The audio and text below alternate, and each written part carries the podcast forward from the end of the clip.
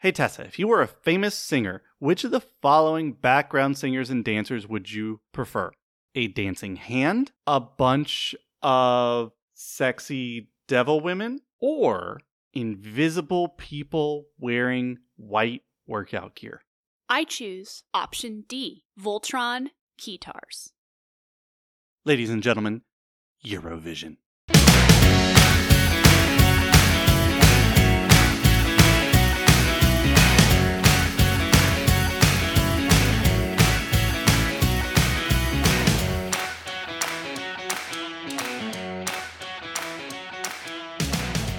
Welcome to Monkey Off My Backlog, the podcast where we exercise our pop culture demons by tackling our media to do lists one week at a time. I'm your host, Tessa Suela, and with me is my co host, the lawful good character of the podcast, Dr. Sam Morris.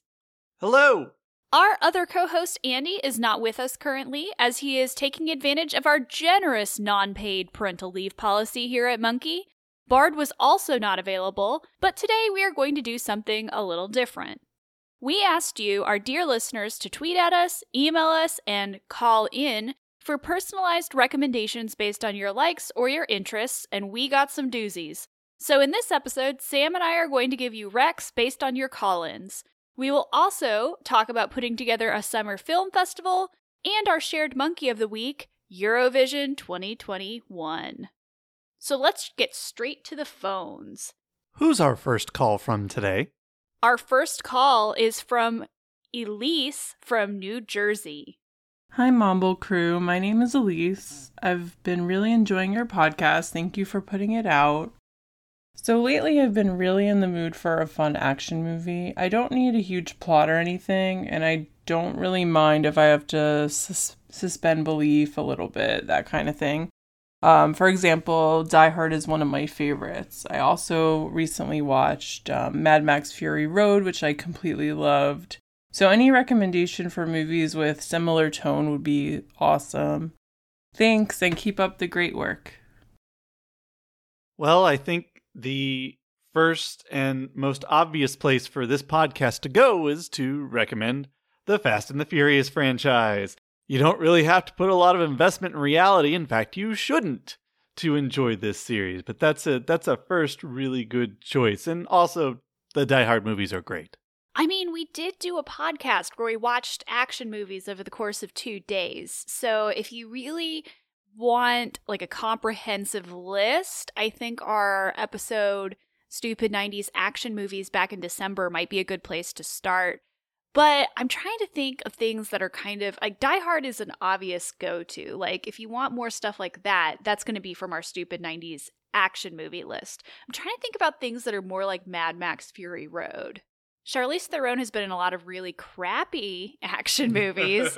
I'm trying to. I mean, I I feel like Atomic Blonde might be a really good uh, Mm. thing to put in here. Uh, that's a really great action movie with her. It's kind of a spy thriller. If you haven't seen that already, Fast and Furious has the car thing, I guess, with uh with Mad Max.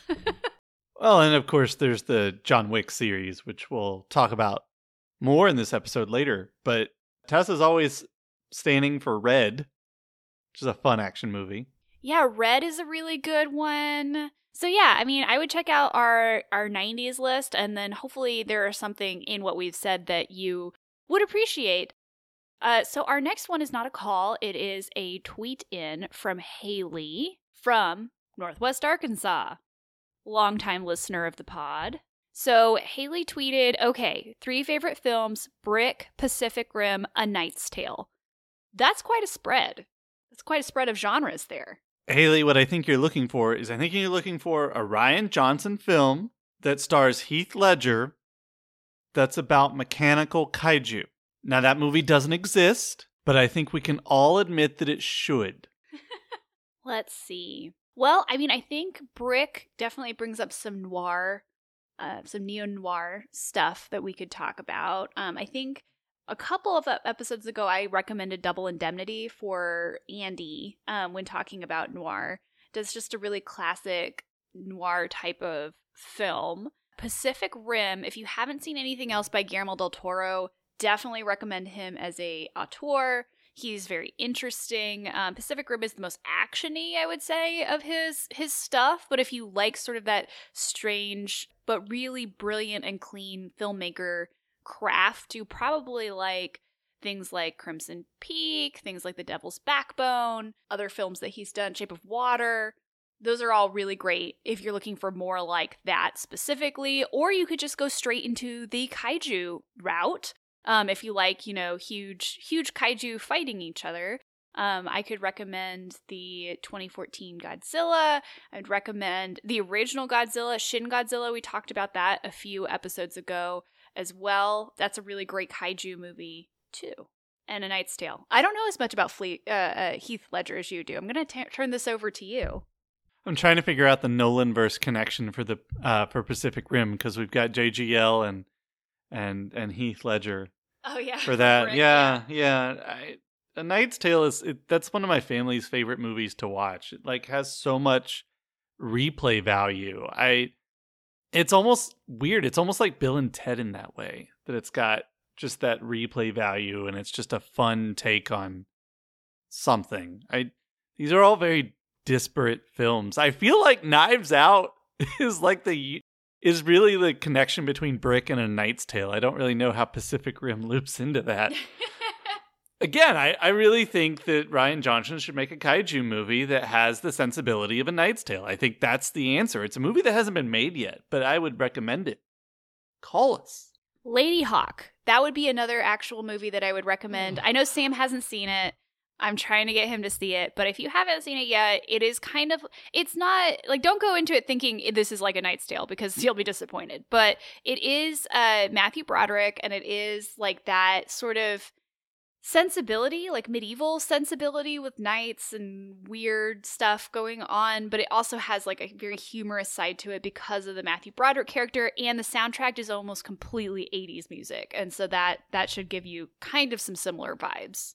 So with the last two calls, we've been asked about movies and we've recommended movies, but I have one last recommendation. I still don't know quite how to loop in Pacific Rim, but if you're looking for something that combines Brick and A Knight's Tale, I've got one for you. It's actually a one season television show called Terriers. And I believe now that FX has done their deal with Hulu, it's on Hulu now. It is a great, great it's not really a procedural. It's it's back when FX was starting to do all these groundbreaking cool shows, but it's like a private detective show. Yeah, I think there's a good combination of the you know some humor and a lot of the kind of brickish neo noir ideas. That's a good one to check out. There you go. That's a rec. Hopefully, some of those you haven't actually seen. I didn't mention Veronica Mars because I know you, Haley, that you have seen it before. But for those of you listening who haven't seen Veronica Mars but like Brick, that is another good recommendation. No one has seen Terriers except for three people on Tumblr, me and TV critics. So I feel like we're on good ground on that one.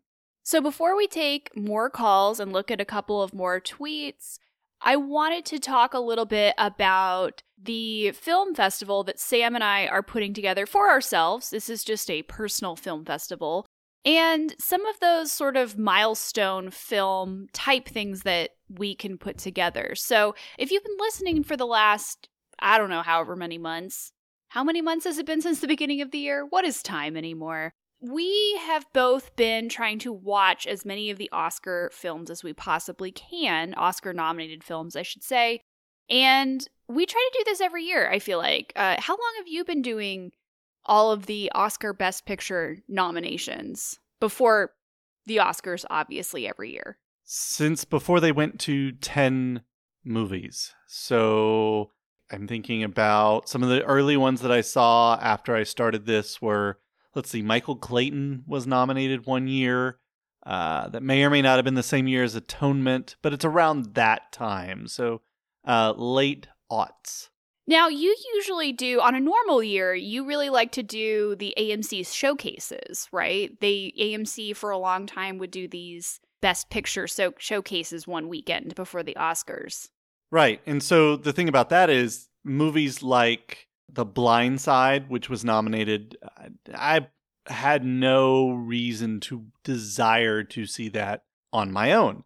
Juno was another one that I was not interested in that I saw because of the AMC Best Picture showcase. Want to tell you, starting a day with Avatar in 3D and then watching at least four more movies after that's a real mood.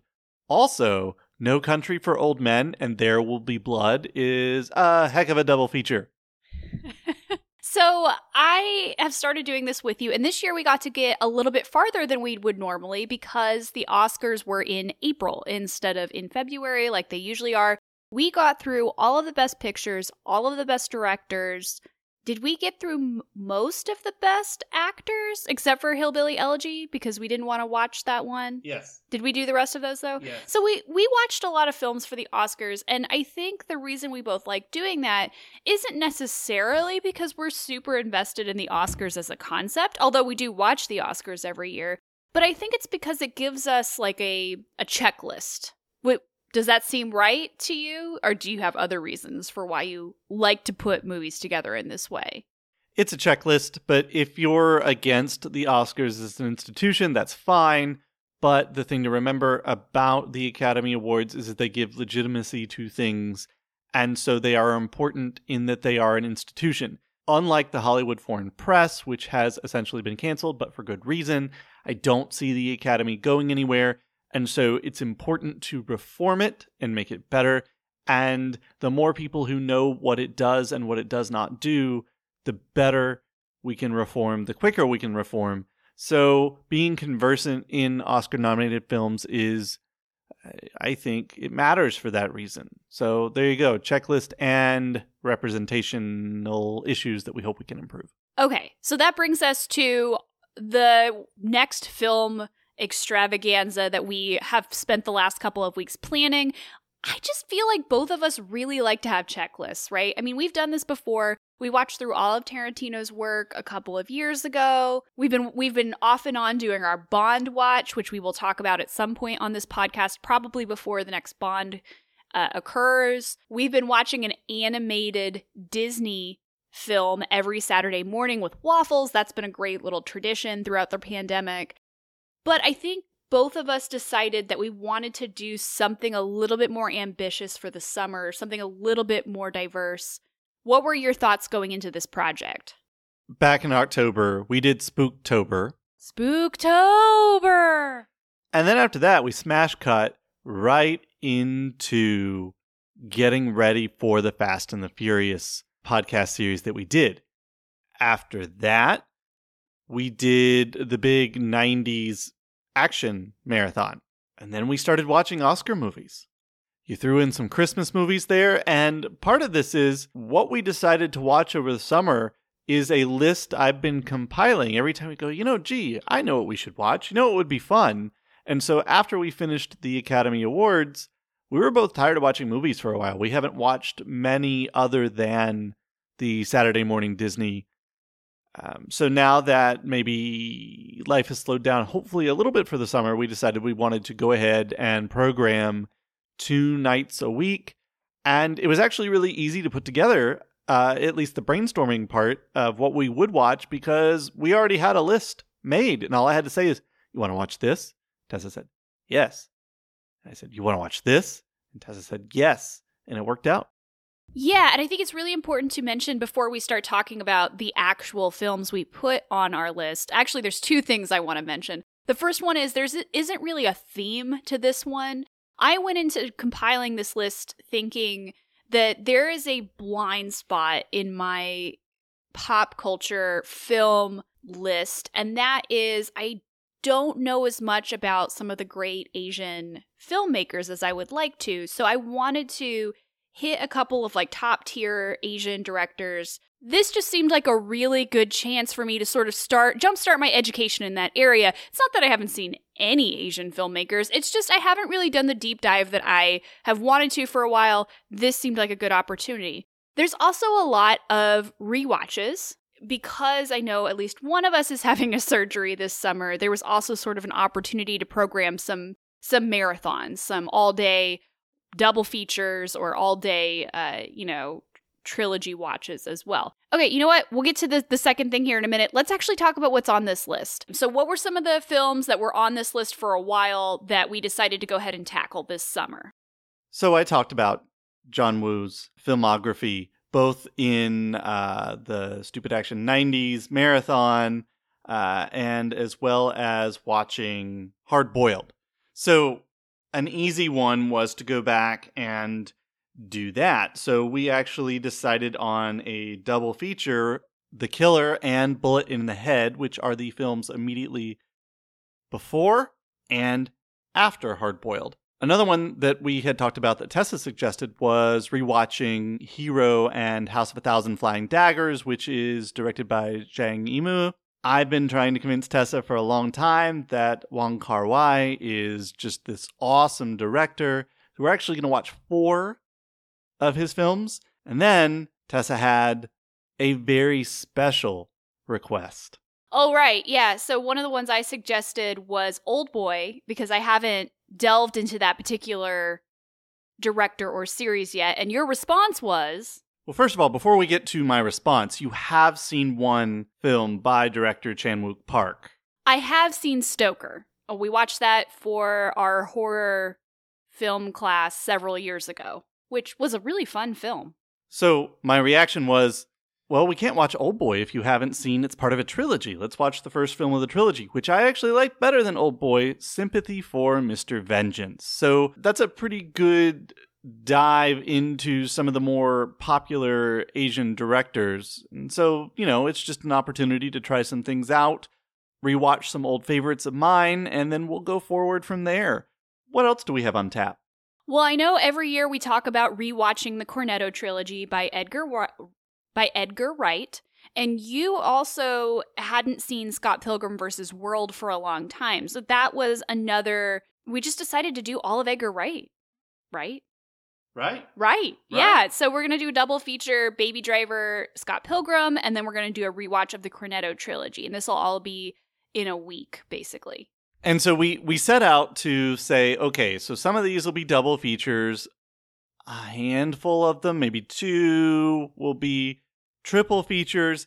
It turns out most of our days that we've picked to watch stuff is going to be two films or even three films. There's a lot of that.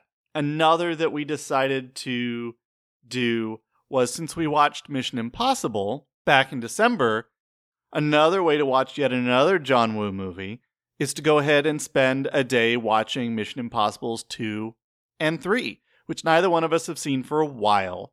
Of course, the second one was directed by John Woo, the third one was directed by J.J. Abrams. And speaking of J.J. Abrams, we also both wanted to watch the Kelvinverse Star Trek film trilogy by J.J. Abrams. Well, the first two are by J.J. Abrams we I've actually never seen the third one. I think I was kind of turned off um, by the idea of the third one, but revisiting it and revisiting Star Trek recently has really made me want to go back to it. I've been assured by at least one of my friends that it's actually better than the second one, so I am really excited to revisit the Kelvinverse. That'll be another triple feature, probably during a Saturday or something like that. What else is on tap, Sam? So, on an episode of The Monkeys earlier, we talked on an episode oh, no, of the monkeys. On an episode of Monkey several months ago, Tessa talked about watching The Monkees and the film that they made in 1968, Head. Head was the first movie that was part of BBS, which is uh, Bob Rafelson and Bert Schneider, who, as Raybert Productions, produced The Monkees, but they added Steve Blauner, and they got together and they made a handful of movies Head was the first one. You may have heard of the one that they made next that was Easy Rider. Five Easy Pieces is a great Jack Nicholson movie. I love it. And then The Last Picture Show. And then a few others. And so we decided we'd spread those out across the summer and do the whole thing. You know, it's a nice little trek into classic cinema. But the opposite of classic cinema is, of course, new cinema to prepare for some new stuff coming out this summer we're going to be rewatching a couple of recent favorites. Of course, Marvel is returning to the big screen this summer. We have been waiting over a year for Black Widow. We've talked about that a lot on the podcast. We're both Marvel junkies over here. I know, cringe. But one of the things we really wanted to do, because it has been so long since we've seen a Marvel movie on the big screen, was to, you know, watch some movies in preparation. So the movie we decided to watch in preparation for Black Widow is, of course, The Winter Soldier, because that is the film that immediately precedes Black Widow in the chronological order of the films. Also, Suicide Squad on the other uh, from the other big uh, superhero franchise uh, by James Gunn is coming out later this year. So we decided to rewatch the original Suicide Squad and also Harley Quinn and Birds of Prey because those seem to be the movies that are directly influencing that one. And of course, we're getting ready for Bond in October. For real, they promise. And so we're going to start up in the middle of July our final 10 film trek across the Bond franchise, starting with Timothy Dalton. So that'll be fun, but you can't have action without the new best action hero. We're going to spend a whole day and rewatch the John Wick trilogy. Just because you need to watch, you just need to rewatch John Wick every once in a while. It's it's kind of an action ritual at this point. And the other thing, of course, with film festivals, especially if you're doing them with a friend or a significant other, the way that I am doing, because Sam is both my friend and my significant other. Gross. One of the things that's really cool about film festivals, of course, is that you can make the person that you're doing the film f- festival with watch a film that you've wanted them to watch for a really long time. I'd like to call this inflicting a monkey on someone. So, we both got to choose a couple of films that we thought we might actually want the other person to watch. One of the ones that I've been trying to get Sam to watch for a while is actually a documentary called I Know That Voice, which was produced by John DiMaggio and several other voice actors that you probably would recognize their voices. We've been watching a lot of animated stuff. We both really like animation, and you'll notice if you watch any kind of animation and you pay attention to the credits that a lot of times it's the same handful of people who are doing a lot of the heavy lifting for shows and films that you love. And this documentary is a way to talk about voice acting as a craft and the community that exists there. I've loved this documentary for a long time. I'm really excited to share it with Sam. Sam, what did you decide that I needed to see this summer? Well, I want to keep some things a surprise for episodes of Monkey this summer, but we're leading off our summer film festival with the classic film Weekend at Bernie's. That's right, Weekend at Bernie's. Tess has never seen it. That's what we're kicking off with. I bet you're wondering, though, now that we have all these films, how did we decide when we were going to watch them?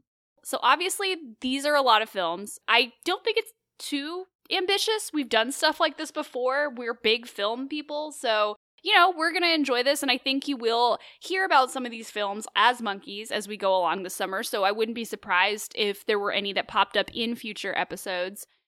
The fun part about this is that once I started talking about this with Sam, I mean, this was this was a labor that was a couple of weeks in the making. We kind of molded over, we talked about it, we looked at lists that we'd made before, we we narrowed it down, we talked about what we wanted to do this summer. And then one day as we were talking about it, Sam emerged from the office carrying strips of paper and corkboard pins and proceeded to strip our corkboard off on our wall of all papers and tiny little lists that I've written and all of that like paraphernalia from my brain and set up a schedule. Do you want to talk about your process behind this, Sam? Just seemed like a good idea at the time. SNL has their little cute index cards, and I thought, well, I could rip that off, and this is going to be better than SNL anyway. So I just decided to put the months up, and we were able to physically manipulate the films into the shape that they are in as far as when we will watch them. Hopefully, we will not regret our decisions later, but it it worked out pretty nice. There are eight movies or double features or triple features in June. There are nine in July, and there are 10 in August, bringing us right through Labor Day weekend. We'll have time to finish watching Bond before Spooktober. Spooktober. I feel like we should have a countdown timer for Spooktober on social media. So if you're looking forward to that, maybe I'll watch The Invisible Man this year. It'll be much better than The Mummy was. But then, after Spooktober Spooktober is over, we're going straight into X Men. So you see, there, there's really a lot going on here. We really have programmed out through the end of the year. It's going to be fun, though. I I hope that maybe some of you might like to watch along for a film or two. Like I said, some of them are going to be surprises that'll show up on Monkey, but uh, it'll be a good time. And I think that uh, I think that Tessa will probably post a picture of the cork board so you can make fun of us at Monkey Backlog on Twitter. Because podcasting is a visual medium. All right, let's go ahead and take a couple more calls. So, our next caller is Colby from North Carolina. Colby will actually be on the podcast next week, so be looking for that. But Colby has called in to ask us for our recommendations. Let's listen to the call. What's up, y'all? Colby from Durham, North Carolina. First time, long time. So, my partner and I are running out of shows to watch during the pandy. We've watched all that there is to be watched of Survivor and The Amazing Race and The Challenge. Uh, getting there on Top Chef, even though we've got some to go. But we've also watched stuff like She-Ra and Voltron and The Hollow and Alchemist Brotherhood. And also Avatar The Last Airbender, which you can listen to a podcast called Four Nations Report. Anyway, this isn't a plug for me. Anything that you have to suggest for us to watch, we will surely appreciate it. So yeah, I'll hang up and listen. But have y'all watched the Great British Baking Show yet? If you're all the way through Top Chef, this is a good place to pick up. Yeah, Great British Baking Show. I would definitely recommend that if you're into like reality competition. It's just very warm and very nice. Amazing Race is actually on my list personally. Uh, let's see, cartoons. If you are if you haven't watched the Star Wars animated series, Clone Wars or Rebels, I highly recommend both of those shows. If you start with Clone Wars, do not be put off by the initial movie. It's terrible, but the rest of the show is like top tier animated television. I know that Star Wars has sort of flooded our culture recently, so it can be hard to convince some people to give these shows a chance, but honestly, both Sam and I have agreed recently that Dave Filoni's Star Wars shows are the best Star Wars. Like I I don't know if there's a lot out there that's better than them. They stand a- alone as animated shows as well as Star Wars properties. So if you're looking for like a longer couple of shows to watch that are just solid solid shows, would recommend those. And I talked about Phineas and Ferb a few weeks ago. I would definitely recommend that. But here's what I'm realizing. Here's what I'm thinking. Colby, we need an animated reality show. It would be the Super Smash Brothers of reality TV. That's what we need. I, I that's what I'm learning from this call-in episode is really there's room out there for some new stuff and we should write it. Wait, doesn't Dan Harmon have a show where he animates like their D&D games? Would that be a animated reality show? Tessa, Dan Harmon has enough. He doesn't need anything more. This is ours. okay, and this one is coming from inside the house from Sarah from Oklahoma. Those of you who follow the show will know that joke. But Sarah tweeted at us, How about some music? Some artists I like are Janet Jackson, Britney Spears, Bjork, James Vincent McMorrow, and Sufjan Stevens. Yes, my playlists are all over the place. Give me some pop recs. I'm turning this over to Sam because Sam is our resident pop music expert. Sarah, have I got the suggestion for you? There's this there's this artist. She's been around for a while, but but I don't think most people know who she is. Like she's very like low key, independent, you know, so like I think most streaming services carry her. Her name's Robyn, but she actually goes by Rihanna. And I think you might like her. I, I think you might want to check her out. I think that uh, I think based on what you say you like, I think she might be right up your alley. All right. I am definitely going to put Tove Lo on that list. I know I've mentioned her a few times on here. She is probably if if ABBA is like the greatest Swedish pop, Tove Lo is right there behind her. Really a lot of Swedish pop is great too. Robyn, another great great Swedish pop singer. Um, I think that you would really appreciate that particular genre of pop if you haven't looked into it all that much yet that would be one of my biggest suggestions would be to look into more swedish pop. But again tove lo robyn those sound like they would be on your lists. Also uh, my one of my faves janelle monáe. If you haven't listened to dirty computer that is a really great album. Electric lady another really good album. Prince is on that album. Um, i would recommend just popping that on and getting ready to dance So I actually have two serious recommendations. Of course, Tessa gave you the Swedish pop, which of course I wholeheartedly endorse. You mentioned Sufjan. I am not a fan of Sufjan's, but I will say this.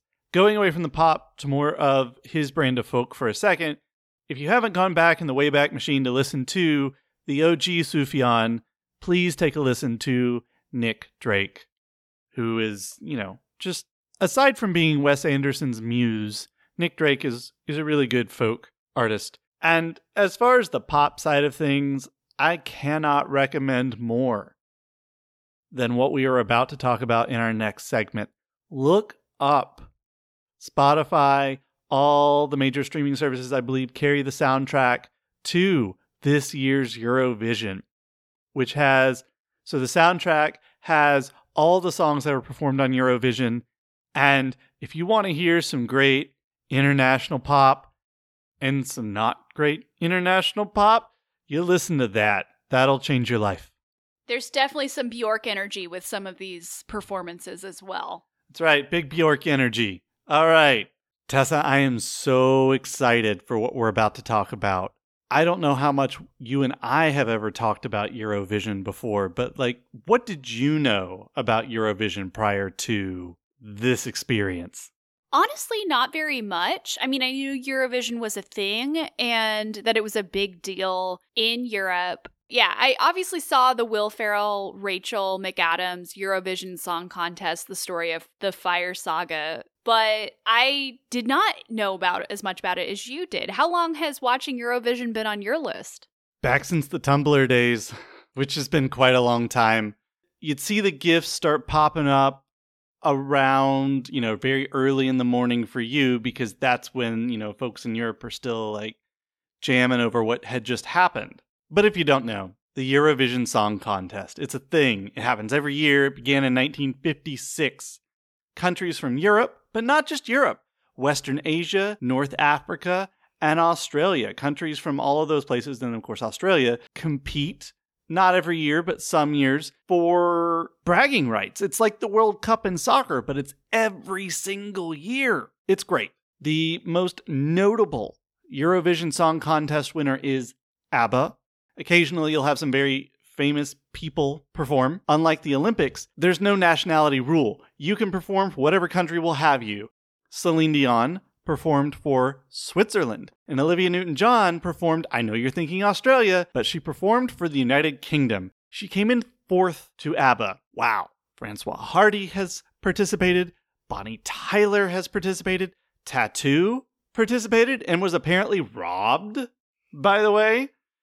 Hooverphonic performed this year. There was actually a surprise appearance from Flo Rida this year. So it's it's just this really cool thing it's if I could describe it in one sentence, it is a celebration of pop music and camp. Eurovision is known very much for being LGBT plus friendly. In fact, one of the main presenters is trans, and that was awesome to see. And what made it awesome to see is this is the first year that Americans were able to legally, without being in the continent at the time, watch Eurovision. Couldn't participate in voting, but we could watch, and it was great. Tessa, what did you think about it, and how great did you think it was? I mean, it was fascinating. I, I think that what was really interesting about it was also trying to figure out the rules as it was going on because it is a song contest. It's not an artist contest, which I was a little confused about because the film did not portray it that way, I guess. And so I just thought that was really interesting that it's not just that these artists are nominated by their countries, but also they're nominated for a specific song. So they perform their song. We watched all three nights. So so the first two nights are the semifinals where they they each had different countries perform and then they eliminated certain countries. There were four countries Five. five countries that were like the big five who already had guaranteed spots in the finale. So that was Germany, the UK, Spain, France France, and the host country. and the host country. Yeah. So this year, And what was the host country? the host country this year was the Netherlands, which I thought was really interesting because they had basically like skipped a year because of the pandemic. And so uh, the big theme of the Eurovision this year was open up, which I thought was really interesting because they framed each band or each performance with like these really cool graphics of like a house and then like the house was filled with things that that performer or that band had done during like the pandemic. So there was a lot of like baking montages, like there was floating in a pool on like inflatables, there was like a nail polish thing. It was just really really interesting because I think part of the reason this exists is like you said it's a celebration of pop music but i also think it's like an internet it's a very international contest like countries are not allowed to vote for their own performers their own representatives they have to vote for a different performance and i think that that's supposed to like help sort of foster this idea of like international relationships which i just think is just so interesting And so we're going to do this Top Chef style. So I'm going to channel my inner Padma. Some of these performances were not our favorite. They left us wanting more. Tessa, what were some of our least favorites? Some of our least favorite performances were Moldova, Natalia Gordienko. I, I hope I get some of these names right. She performed this song called Sugar, and to me, it just seemed like a very bad Marilyn Monroe performance. Like she was trying, she was wearing the sparkly dress and she had like the short blonde hair and she was being very breathy in her performance, but it was also like more of like almost a regular pop song. And to me, it just didn't work. It just seemed like a very bad imitation. So that was one of my least favorite performances. So another one that we we did not like. We did not like uh, the Israeli performer Eden Alene. Uh, her performance was very. You could tell there was an attempt to be very Ariana Grande about it.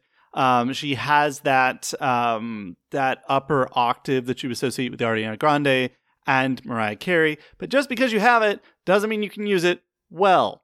Uh, another one of our least favorites was Finland. Dark Side. Black metal, you guys. That was an experience. This almost won, but it was one of our least favorites. We were thankful that it didn't win. Before we talk about some of our favorites, though, there were some interesting performances. We liked some of them. We weren't eh about them, but they were they were very I have never seen anything like that in my entire life. Tessa? I, I don't I know that this like wasn't made didn't make your list of favorites, but one of my favorites and also most interesting of the night or of the finale night, I should say, was Germany's I Don't Feel Hate. The performer was Jendrik. I found this song delightful, but I found even more delightful his performance with a small guitar, spa- small sparkly guitar, uh, and the three all female brass section in the back. They were like backup singers, but they were also playing like a three piece brass section. And this woman in a what I can only describe as a hand costume.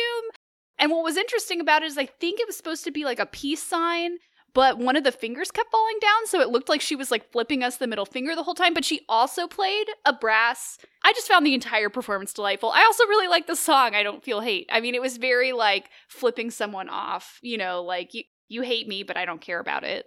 Yeah, I really don't think that was unintentional. I think the peace sign and the finger were a nice juxtaposition. I think they were on purpose. Well done, Germany. Quick shout out to San Marino.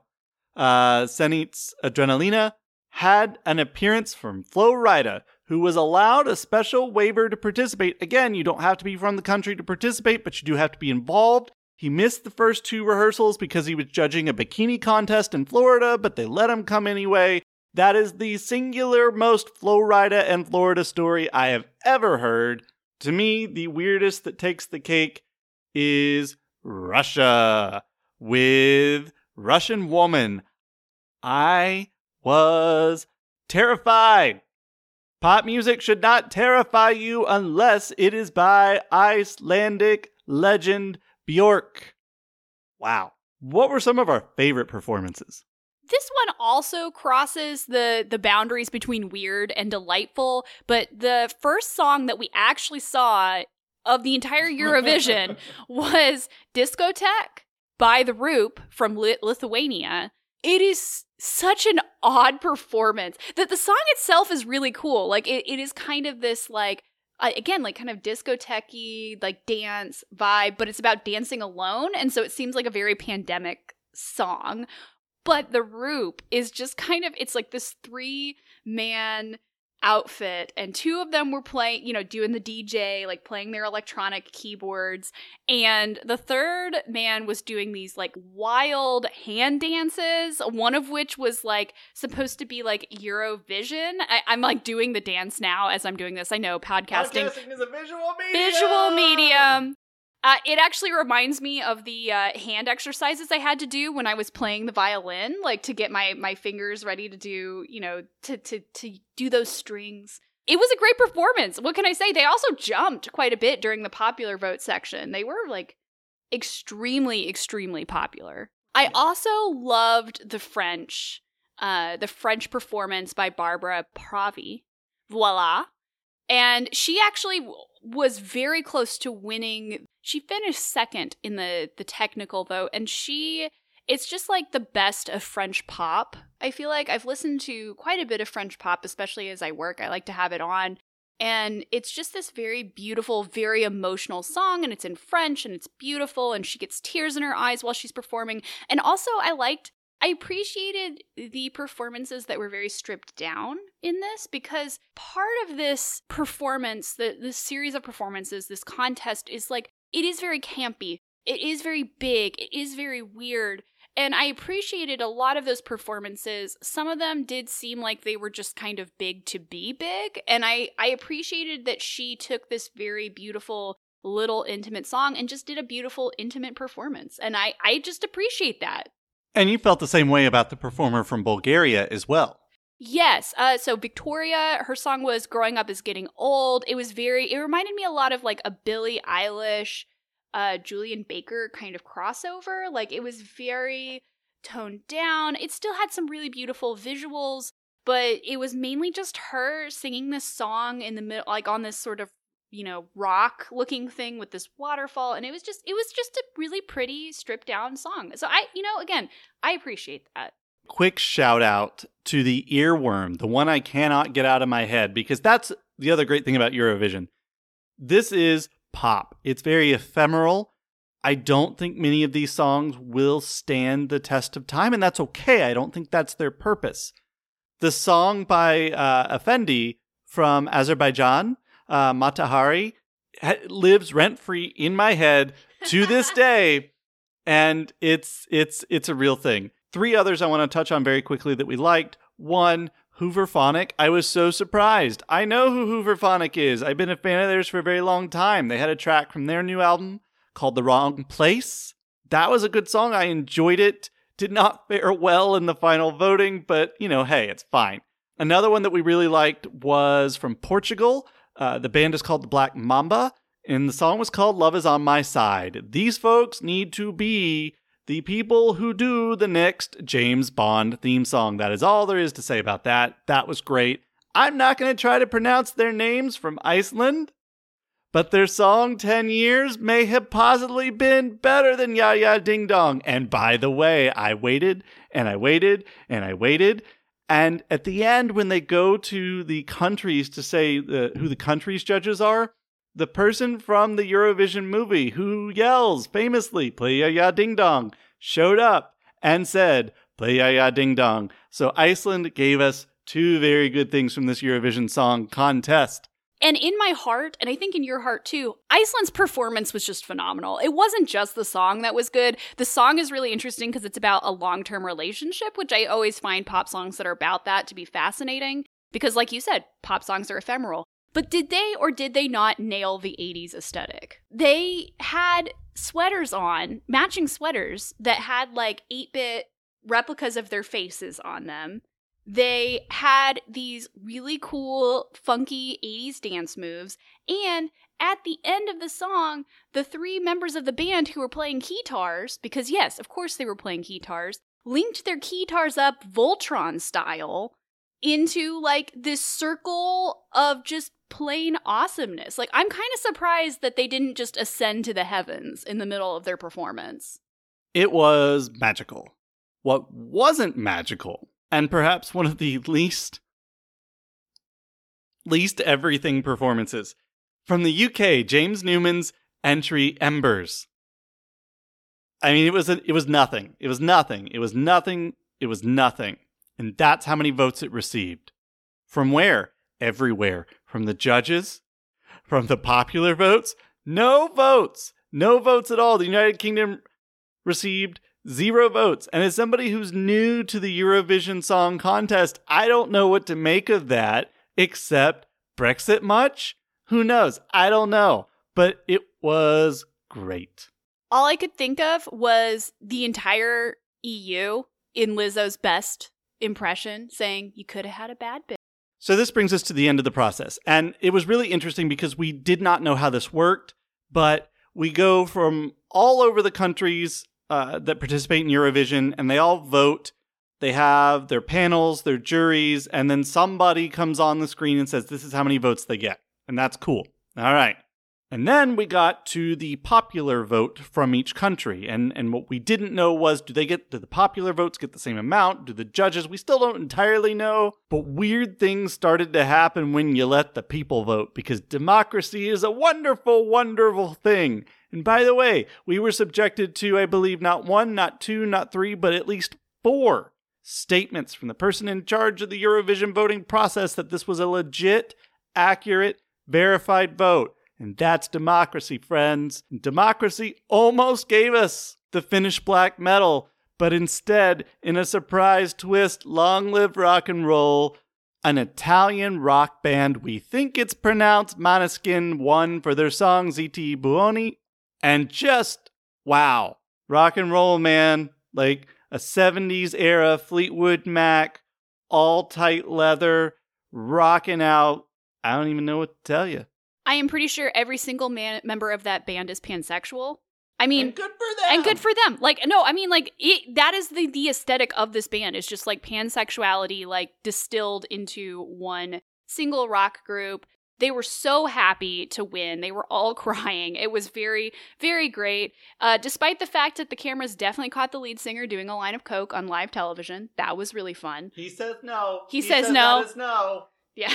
But I, you know, like this was just such a like I think that the what one of the most interesting parts about the voting process besides trying to figure out what the voting process was about halfway through is this idea that like there were some songs in this lineup that I think would have done really well in the US if this had been a US contest that didn't do as well and there were some songs that I don't think would have done as well in the US that almost won the whole thing like the Finnish black metal and I, you know, I just think that that's really interesting, looking at like a very different demographic in terms of pop. Um, that Europe is such a different. We tend to think of the U.S. and Europe as being closer together than perhaps other other countries, and there's a lot of really terrible reasons for that. But like, I do think it's interesting that music, the way that music is judged and the way the music is valued, is fundamentally different um, over there than it is here. And I just thought that was very interesting. Um, I do have a question for you though, Sam. Now that you have checked this monkey off your list. Does this help you in your goal of listening to more international pop? Because that was something that came up a couple weeks ago. Eurovision Song Contest could not exist in America. And it shouldn't. And I hope it never does. We already have American Idol. We already have The Voice. I hate both of those programs. I don't like them. I don't respect it. Um, I know that a lot of other countries have versions, iterations um, of these shows. I know Simon Cowell really started the whole thing anyway. This is different. This is better. I didn't know how much I needed this in my life. NBC Universal put this on Peacock for free. I hope we have torn down that particular wall and we'll be able to watch it every single year because I love this so very much. This is my favorite reality competition. Period. End of story. Nothing better is ever going to come along than this. I love it so much. Will I listen to some of these songs later? Probably. Will I listen to most of them again? No. But that just means it was a great experience in the moment. We're still laughing over it, and we're going to be super excited for it to come up next year. It's going to be just like the Oscars, just like the Super Bowl, just like the World Cup, except again, every single year. I'm psyched. I do think I'm going to listen to more Hooverphonic after this. I really enjoyed that song. That seems like something that I would just put on and, and listen to. So there there were some performances that I thought, you know what, I'm going to listen to this band. I'd probably listen more to the Italian band too. I really enjoyed their their particular brand of rock and roll. All the songs are available to play in various playlists on streaming services, and you can also watch the song contest if you want to see what we're talking about, what the big deal is. You can see it on Peacock. All right. Our next call is from Megan, also from North Carolina. Megan has been on the show several times. We hope to have her on to talk about more Fast and Furious soon. Let's listen to the call. Hello, Tessa, Andy, and Sam. This is Megan Spell, longtime listener, first time caller, although I have been a guest on a few episodes, uh, including the very aggressive Fast and Furious episodes I'm certain you remember. I am calling in with a request for recommendation. I want to stump you guys a little here, so I'll tell you guys some things that I like. I like Mamma Mia, Here We Go Again. I like Fleabag and fantasy romance novels. So do with that what you will. Good luck. Thank you all. okay, so I got it, right? Pierce Brosnan, James Bond, Phoebe Waller Bridge, James Bond, and then we throw in the fantasy. So once again, what I'm hearing is we need a fantasy genre James Bond. Come on. The super spy of the fantasy world. Like, this is something, what we've learned time and time again from this episode is that pop culture has disappointed us. There are new fields to play in. Stop rebooting everything. Instead of making Queen Latifah the equalizer, let's make her a super spy in the fantasy realm. Come on, people. Originality. like, I was trying to think if there's a way to encapsulate Phoebe Waller Bridge into like fantasy like if there's a character that's like that in fantasy I don't know if I can if I can quite get there with my fantasy romance picks. But I definitely recommend Grace Draven's fantasy uh, romance series. The Wraith Kings is like her big um, series in that field. I'm a huge Kresley Cole fan. Uh, it's more paranormal than it is fantasy and I've been recently reading this this series. It's a reverse harem series called Harriet Chronicles, and I've really been enjoying it. Um, so I would definitely recommend that as well. I'm trying to think, uh, Fleabag and Mamma Mia. Here we go again. I mean, James Bond is like the the obvious link here. Man, that is a tough one. And here's another pitch, by the way, and and and I don't feel bad because Megan's seen everything, so it's fine. The great thing about Mamma Mia, right, and as again, as somebody who doesn't really like musicals but has seen an awful lot of them, the thing that's best about Mamma Mia is both of them, even though we haven't seen the second one yet, I feel assured that this is true. The fact that we just drop all pretense of doing a movie in favor of just singing and having a good time. Why can't we do that in more genres? I want to see Fast and Furious, here we go again. I want to see John Wick, here we go again. I want to see Fleabag, here we go again. With dancing foxes. That's what I want. Come on, we can do better. Tessa's still trying Tessa is still trying to think of serious answers to these questions, which I think is always her mistake. In this particular episode, I'm like the Frasier. I'm like, I'm listening, and you're the Roz in the back, just like giving like relationship advice that actually is important. Yeah. And we're gonna talk about Lucifer next week. I that oddly, I think checks all of the boxes, Megan, if you haven't seen Lucifer yet. You've got your suave, super cool dude doing funny stuff. You know, so like Pierce Brosnan in Mamma Mia. You can't forget that he's Bond, but he is acting against type. You've got your fantastical element because he's playing Lucifer. And then you've got your you know, sensibility from Fleabag and Phoebe Waller Bridge, you know, that big jerk energy that they both have. So I think that might work. But Tessa's super excited. I just remembered the Will Ferrell, Rachel McAdams vehicle Eurovision, which goes with what we were talking about earlier. If you haven't seen that movie yet, ding dong! it play yeah yeah ding dong. Uh, Pierce Brosnan is in that movie, and it involves a lot of music, and it kind of has that very similar like European pop. Like it is kind of tongue in cheek, and it is kind of making fun of Eurovision, but at the same time, it's got a lot of the joy of Eurovision in it, and so it, it makes it like a really fun little piece of pop culture. What are the chances that Megan hasn't seen Eurovision yet? Oh, a slim to none, but I had to throw it in here. All right. I think we've got one more. One more tweet in. Is that right? Are you ready for the boss level of personalized recommendations? I think you know that I'm not based on how we've been doing this episode. So James just tweeted at us, "Go off my vibes." Okay. This one's actually easy. James, I want to recommend to you an indie movie from the 70s.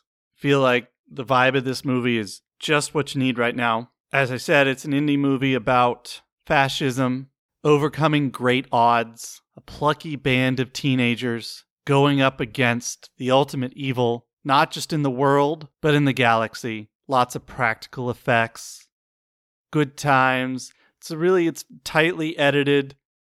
It's a good flick. It's from 1977. It's called Star Wars. The problem is, we know what we want James to watch, so they'll come onto the podcast and talk to us about it. But in all seriousness, based on some of the things James has talked about before, I know I've mentioned Ex Machina to you, James. That's a really good film that I think would fit into some of the things that you've talked about on this podcast before. I would also recommend to you Mass Effect because I know you haven't played that game and I think you would really enjoy it. We're actually going to talk about that next week when Colby comes on as well. And I'm going to recommend Only Lovers Left Alive because it's such a beautiful movie and it's so intricately shot and there's a lot of really interesting like history things going on in it that I think you would enjoy it. Last but not least, because I know you love Nancy Drew, the CW show, I'm going to recommend Riverdale because it is just like the most campy, queer, nonsensical thing that I have ever seen in my life, but it is so enjoyable to watch and so addictive, and I just think that you'll love it. As we close this out, Tessa, I think I have one. By the way, Star Wars was a real recommendation, but I have another actual recommendation. I think we should close this podcast where we began. James, have you seen Brick? Oh, yeah. James, you would love Brick. See, I did it. That's it. We're done. Full circle. Snake eating its own tail. All right. Tune in next week. As I said several times in this episode, Colby Waddell will be joining us. I'll be talking about Space Jam. He'll be talking about Mass Effect. Sam will be talking about Lucifer. It'll be great times. Where can you find us? Sam, where can people complain at you about your recommendations? Find me on Twitter at Sam underscore Morris nine. And if these recommendations weren't good enough, go bother at Andy Noted. You can find me at Swehla Tessa. Swehla is spelled S W E H L A. Send us your thoughts about the monkeys we talked about today, about Eurovision specifically, since that was the only monkey we talked about today. What pop culture you've crossed off your list lately, what you'd like for us to talk about on future episodes, or anything else that comes to mind. Was this call in episode a success? Would you like us to do more of these episodes in the future? Find us on Twitter and Instagram at Monkey Backlog. Email us at monkeyoffmybacklog at gmail.com. Our theme song is Hot Shot by Scott Holmes and can be found on scottholmesmusic.com. Please rate, review, and subscribe on iTunes, please, please, please. Follow us on Spotify, Stitcher, Amazon Podcasts, Google Podcasts, or wherever you listen to podcasts. Get that monkey off your back.